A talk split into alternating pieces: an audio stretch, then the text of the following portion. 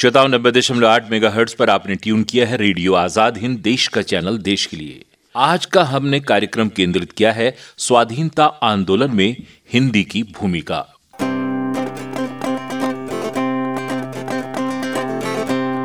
श्रोताओं, कार्यक्रम शुरू करने से पहले मुझे साहित्यकार जयशंकर प्रसाद जी की कविता की कुछ पंक्तियाँ याद आ रही हैं, जिनको हमने संगीतबद्ध भी किया है। आइए सबसे पहले उन पंक्तियों को हम आपको सुनवाते हैं। हिमाद्रि तुंग श्रृंग से प्रबुद्ध शुद्ध भारती। स्वयं प्रभा समज्वला स्वतंत्रता पुकारती। हेमाद्रि तुंग श्रृंग से प्रबुद्ध शुद्ध भारती। स्वयं प्रभा समज्वला स्वतंत्रता पुकारती। हिमाति तुंग श्रृंग से प्रबुद्ध शुद्ध भारती। स्वयं प्रभा समज्वला स्वतंत्रता पुकारती हिमाद्रि तुंग श्रृंग से प्रबुद्ध शुद्ध भारती। हिमाद्रि तुंग श्रृंग से प्रबुद्ध शुद्ध भारती। जी हाँ श्रोताओं प्रसाद जी एक राष्ट्रवादी साहित्यकार थे। ये गीत हालाँकि उन्होंने यूनानी आक्रमण की पृष्ठभूमि में लिखा है। लेकिन इसके द्वारा वे जागृति अंग्रेज़ों के विरुद्ध उत्पन्न करना चाहते थे, जो कि उस समय की परिस्थितियाँ देखते हुए बहुत ज़रूरी भी था। यहाँ बंकिम चंद चटर्जी हमें याद आते हैं, जिनका लिखा हुआ वंदे मातरम गीत क्रांतिकारियों को मत वाला बना देता था। लेकिन यह गीत संस्कृत मिश्रित बंगला में था, जबकि प्रसाद जी का गीत संस्कृत निष्ठ हिंदी में था। विचारणीय यह भी है कि इन दोनों ही गीतों पर संस्कृत की छाप है। और क्यों ना हो? क्योंकि संस्कृत भाषा ही उस समय जन जागरण वाली भाषा थी। दुनिया में जितने भी बड़े आंदोलन हुए हैं उनमें लेखकों साहित्यकारों का योगदान बहुत अधिक रहा। भारत के स्वाधीनता आंदोलन के संबंध में भी ये बात सत्य है। जयशंकर प्रसाद और बंकिम चंद्र चटर्जी के उदाहरण तो हमने देखे ही हैं। हाँ श्रोताओं हिंदी साहित्य और भारत की तमाम भाषाओं के लेखकों और कवियों ने इसमें अपनी महत्वपूर्ण भूमिका निभाई है। लेकिन हिंदी की विशेषता यह थी कि यह देश में सबसे अधिक बोली व समझी जाने वाली भाषा थी। और यही कारण है कि स्वाधीनता आंदोलन में इसका योगदान भी अत्यधिक रहा। दूसरे यह भी कि हिंदी ने भारत भर में तमाम स्वतंत्रता सेनानियों को आपस में विचार विमर्श करने के लिए एक सामान्य भाषा माध्यम उपलब्ध कराया था। इसने गुजराती, मराठी, बंगला, तमिल, तेलुगु, मलयालम, कन्नड़ आदि भाषाएँ बोलने वाले लोगों को आपस में जोड़ दिया था। और इसका कारण ये था कि हिंदी बहुत ही सरल और सहज भाषा थी। भारत भर में इसे जानने वाले, समझने वाले मिल ही जाते थे। यही कारण है कि दूसरे भाषा क्षेत्रों से आने वाले नेता भी हिंदी का समर्थन करते थे। आपको बाइबल की एक कथा भी सुनाते हैं इसी संदर्भ में। आदम के पुत्रों ने आसमान तक पहुँचने के लिए एक बहुत बड़ा मीनार बनाना चाहा। इन लोगों की एक भाषा थी और ये मिलकर के काम करते और उस पर चढ़ते चले जा रहे थे। तब ईश्वर ने इन्हें भिन्न भिन्न भाषाएँ देकर के तितर बितर कर दिया। भाषाओं की विविधता के कारण अब ये एक दूसरे की बात नहीं समझ सकते थे। वे आपस में लड़ने लगे, झगड़ने लगे और मीनार भी टूट गई। खैर श्रोताओं, आदम के पुत्र तो भिन्न भिन्न भाषाओं के कारण आपस में लड़ने, झगड़ने लगे और स्वर्ग तक नहीं पहुँच पाए। लेकिन भारत माता के पुत्रों ने यह गलती बिल्कुल नहीं की। वे हिंदी भाषा के माध्यम से एकजुट हो गए और अंग्रेज़ों के विरुद्ध अखिल भारतीय स्तर पर एक बड़ा आंदोलन उन्होंने खड़ा कर दिया। यहाँ आपको आयरलैंड के पुनर्जागरण आंदोलन से भी कुछ सीखना चाहिए। आयरलैंड के पुनर्जागरण के साथ ही यदि गैलिक भाषा को पुनर्जीवित करने का प्रयास न किया जाता तो वहाँ राजनीतिक चेतना का विकास न हो पाता। परतंत्रता के कारण गैलिक भाषा का ज्ञान यहाँ लुप्त प्राय हो गया था। नई पीढ़ी के लोग या तो इसे जानते नहीं थे या इसे बोलने में हीनता अनुभव करते थे। श्रोताओं, ये 19वीं शताब्दी के उत्तरार्ध की बात है। अंग्रेज़ी भाषा आयरलैंड पर छाई हुई थी। यहाँ की मूल भाषा आयरिश, जिसे गैलिक भी कहते हैं, केवल दूर दराज के ग्रामीण क्षेत्रों में ही बोली जाती थी। तब यहाँ के एक अग्रणीय नेता, डी वेलोर ने सौ वर्ष के एक बूढ़े कामगार से गैलिक भाषा सीखी, क्योंकि वे कहते थे कि मैं इसके बल पर आज़ादी प्राप्त करूँगा। और उन्होंने यह करके दिखा दिया। देखते ही देखते सोई हुई गैलिक भाषा जाग गई और पूरे देश में फैल गई। आयरलैंड ब्रिटिश पराधीनता से मुक्त हो गया। तो श्रोताओं, जो भूमिका गैलिक भाषा ने आयरलैंड के मुक्ति संग्राम में निभाई लगभग लगभग वही भूमिका हिंदी भाषा ने भारत के स्वतंत्रता संग्राम में भी निभाई।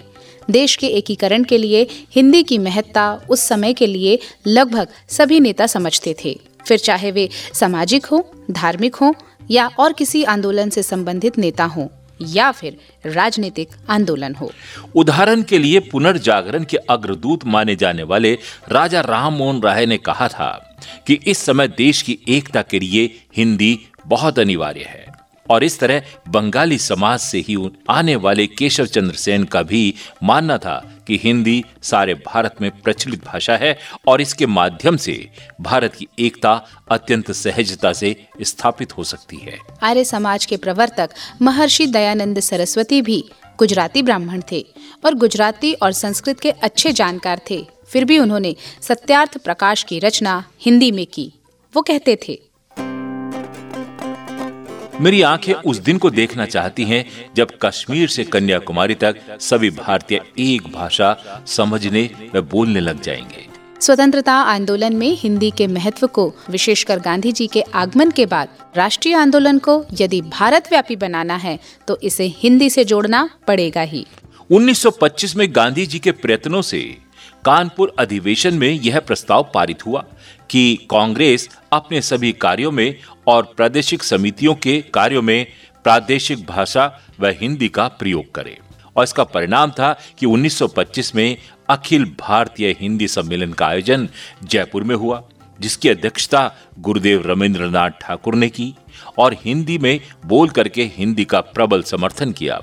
वास्तव में विभिन्न आंदोलन, जैसे स्वदेशी आंदोलन बहिष्कार, आंदोलन, हिंदी के सहारे ही भारत में बड़े क्षेत्र में फैल पाए। स्वराज हमारा जन्मसिद्ध अधिकार है। ये कहने वाले बाल गंगाधर तिलक महाराष्ट्र से आते थे, लेकिन राष्ट्रीय आंदोलन में हिंदी की महत्ता को उन्होंने भी समझा और भारतवासियों से आग्रह किया कि वे हिंदी सीखें, उन्होंने कहा। राष्ट्र के गठन के लिए आज एक ऐसी भाषा की आवश्यकता है जिसे सर्वत्र समझा जा सके। हिंदी का समर्थन करते हुए नागरी प्रचारणी पत्रिका में उन्होंने लिखा था। यह आंदोलन उत्तर भारत में केवल एक सर्वमान्य लिपि के प्रचार के लिए नहीं है। यह तो उस आंदोलन का एक बड़ा अंग है जिसे मैं राष्ट्रीय आंदोलन कहूँगा। और जिसका उद्देश्य समस्त भारत के लिए एक राष्ट्रीय भाषा की स्थापना करना है। जी हाँ श्रोताओं थोड़ी देर पहले जैसा कि हमने बंकिम चंद्र चटर्जी की बात की थी वे बांग्ला भाषी थे और अपने साहित्य मूलता बांग्ला में ही लिखते थे लेकिन वो हिंदी के पक्षधर थे। उन्होंने कहा था हिंदी के माध्यम से भारतवर्ष में विभिन्न प्रदेशों के बीच एकता के बंधन स्थापित करने में समर्थ होंगे। वे ही सच्चे अर्थों में भारत बंधु कहे जाने योग्य होंगे। जी हाँ श्रोताओं गांधी जी भी मूलता हिंदी भाषी नहीं थे। उनकी मातृभाषा तो गुजराती थी। हिंदी के प्रति उनके मन में क्या सम्मान था ये उनके इस कथन से स्पष्ट होता है। वो कहते थे हृदय की कोई भाषा नहीं है। हृदय हृदय से बातचीत करता है और हिंदी हृदय की भाषा है। गांधी जी ने हिंदी के समर्थन में केवल वक्तव्य ही नहीं दिए, बल्कि धरातल पर काम भी किया। उन्होंने विभिन्न राज्यों में हिंदी के प्रचार प्रसार के लिए नेताओं को प्रेरित किया और इस उद्देश्य से लोगों के अलग अलग जत्थे बनाकर राज्यों में भेजा। यहाँ तक कि स्वयं अपने बेटे देवदास गांधी को हिंदी प्रचार के लिए दक्षिण भेजा था। श्रोताओं, गांधी जी का एक आभा मंडल था। पूरे देश में अगर किसी की बात सबसे ज़्यादा सुनी जाती थी तो वे थे महात्मा गांधी जी इसकी एक झलक हिंदी के प्रचार प्रसार में भी देखने को मिलती है। गांधी जी के प्रयत्नों से तमिलनाडु में हिंदी के प्रति ऐसा उत्साह उत्पन्न हुआ कि वहाँ सभी प्रभावशाली नेता हिंदी के समर्थक बन गए और इसमें चक्रवर्ती राजगोपालाचार्य भी थे। 1928 में उन्होंने हिंदी संबंधी अपनी अपील में कहा था। यदि दक्षिण भारतीय क्रियात्मक रूप से पूरे देश के साथ एक सूत्र में बंद करके रहना चाहते हैं तो उन्हें हिंदी पढ़ना अति आवश्यक है। श्रोताओं राजगोपालाचारी जी भी जब 1938 में मद्रास प्रांत के मुख्यमंत्री बने तो हिंदी के राष्ट्रीय महत्व को समझकर उन्होंने यहाँ के स्कूलों में हिंदी शिक्षण को अनिवार्य कर दिया था। श्रोताओं गांधी जी की तरह सरदार वल्लभ भाई पटेल भी मूलतः गुजराती थे लेकिन वे हिंदी के बहुत बड़े पक्षधर थे। कराची अधिवेशन में अपना अध्यक्ष भाषण उन्होंने पहले हिंदी में पढ़ा और उसके बाद अंग्रेज़ी में। जी हाँ और इसी तरह कन्हैया लाल, माणिक लाल मुंशी भी मूलतः गुजरात से थे। लेकिन उनका मत था कि भारत के भविष्य का निर्माण राष्ट्रभाषा भारती, यानी हिंदी के उद्भव और विकास के साथ संबंधित है। क्योंकि हिंदी ही हमारे राष्ट्रीय एकीकरण का सबसे शक्तिशाली और प्रधान माध्यम है। ये किसी प्रदेश या क्षेत्र की भाषा नहीं, बल्कि समस्त भारत में भारतीय के रूप में ग्रहण की जानी चाहिए। श्रोताओं, लाला लाजपत राय भी स्वतंत्रता संग्राम के एक बड़े योद्धा थे। विशेषकर पंजाब में तो उनका बहुत अधिक प्रभाव था। वे भी हिंदी के प्रबल पक्षधर थे, क्योंकि वे जानते थे, यही वह भाषा है जिसके माध्यम से स्वतंत्रता आंदोलन देशव्यापी हो सकता है। पंजाब में हिंदी के प्रचार प्रसार में उनका बहुत योगदान है। जब उर्दू हिंदी विवाद जोरों पर चल रहा था, तब उन्होंने हिंदी का समर्थन किया और उन्हीं के प्रयत्न से पंजाब के शिक्षा क्षेत्र में हिंदी को उचित स्थान भी मिला। कितनी बड़ी बात है, श्रोताओं। जनता को किसी आंदोलन के लिए तैयार करने और उसे प्रेरित करने के लिए कवियों, लेखकों की भूमिका हमेशा से महत्वपूर्ण रही है। जो असर बड़े बड़े भाषण नहीं कर पाते हैं, वे एक छोटी सी कविता कर जाती है। खास करके हिंदी कविताओं का प्रभाव जनता पर कुछ अधिक ही रहा है। कारण यह है कि हिंदी देश के एक बहुत बड़े भाग में बोली जाने वाली और समझने वाली भाषा थी और इसलिए इसका साहित्य एक बड़े जन समूह को प्रभावित कर सकता था। इसके अतिरिक्त इसे समझने वाले न केवल हिंदी भाषी लोग थे, बल्कि अहिंदी भाषी क्षेत्रों में भी इसकी काफ़ी पहुँच थी। जयशंकर प्रसाद जी द्वारा लिखा हुआ गीत तो हमने आपको कार्यक्रम के आरंभ में ही सुनाया। अब कुछ और हिंदी साहित्यकारों की हम बात करते हैं जिनके साहित्य ने भारत के राष्ट्रीय आंदोलन को प्रेरित किया। और श्रोता इन्हीं में से एक नाम है माखनलाल चतुर्वेदी। क्या बात है। जिनकी प्रसिद्ध कविता पुष्प की अभिलाषा शायद ही किसी ने ना सुनी हो जिसमें एक फूल की अभिलाषा है। कि कोई उसे तोड़ करके उस रास्ते पर फेंक दे जिस रास्ते मातृभूमि पर अपना शीश चढ़ाने के लिए देशभक्त जाते हैं। कविता की आखिरी कुछ पंक्तियाँ सुनिए श्रोताओं। मुझे तोड़ लेना वनमाली उस पथ पर तुम देना फेंक।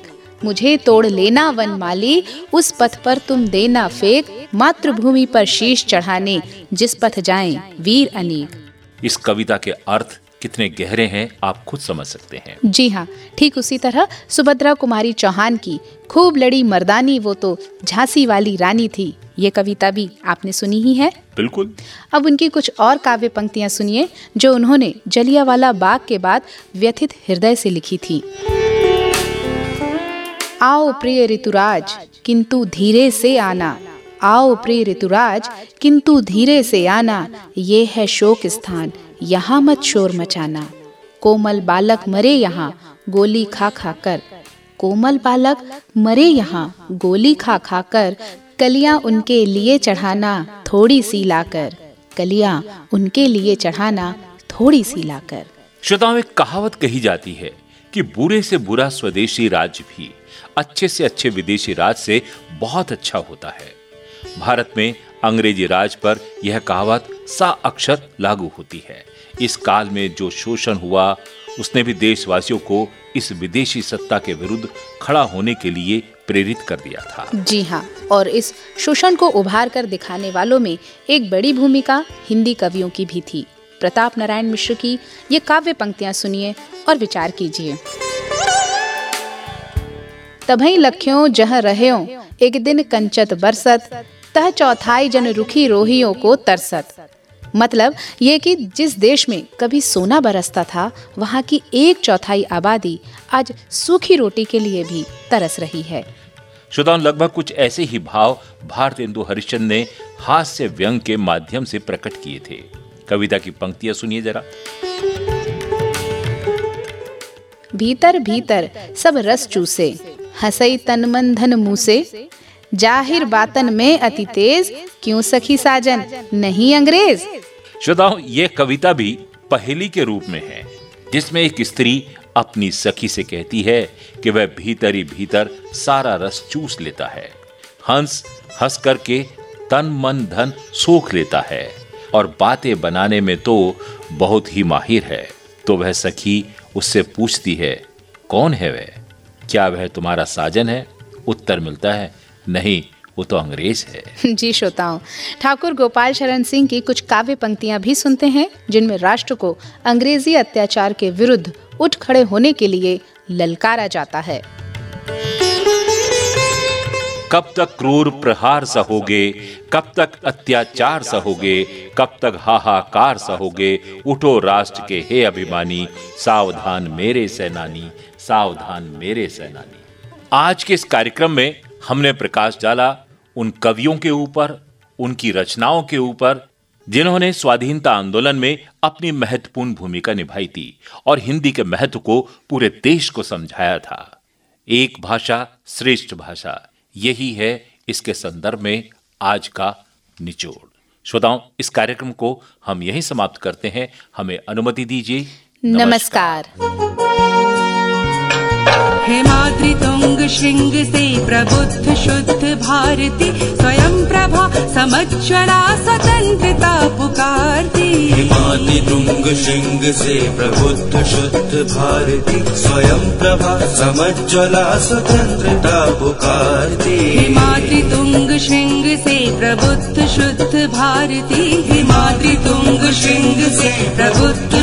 भारती।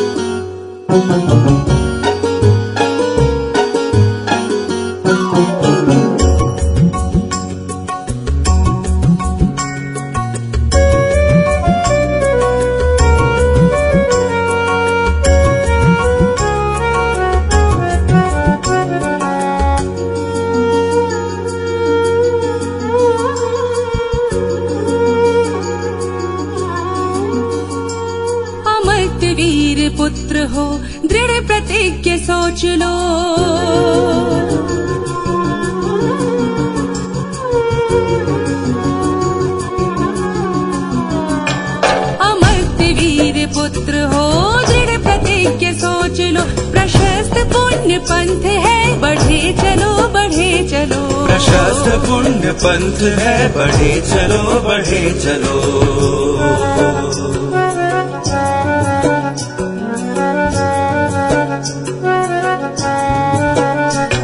हे मातृतुंग श्रृंग से प्रबुद्ध शुद्ध भारती स्वयं प्रभा समज्वला स्वतंत्रता पुकारती तुंग श्रृंग से प्रबुद्ध शुद्ध भारती स्वयं प्रभा समज्वला स्वतंत्रता पुकारती हिमाद्रितुंग श्रृंग से प्रबुद्ध शुद्ध भारती हिमाद्रितुंग श्रृंग से प्रबुद्ध शुद्ध भारती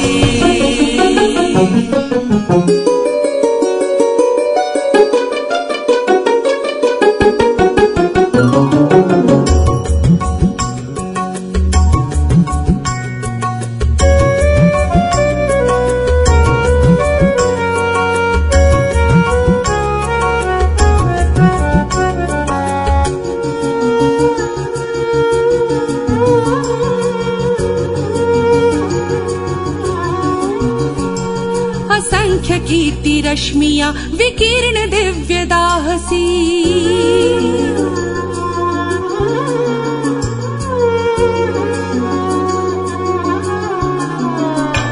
असंख्य कीर्ति रश्मिया विकीर्ण दिव्य दाहसी। रुको न मातृभूमि के सपूत सबूत शूर साहसी सबूत शूर साहसी सबूत शूर साहसी।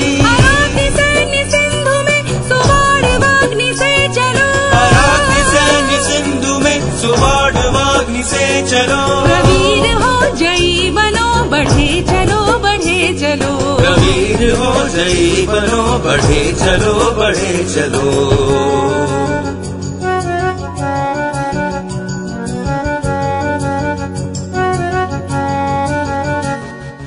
मातृतुङ्ग शृङ्ग से प्रबुद्ध शुद्ध भारती। स्वयं प्रभा समज्ज्वला स्वतन्त्रता पु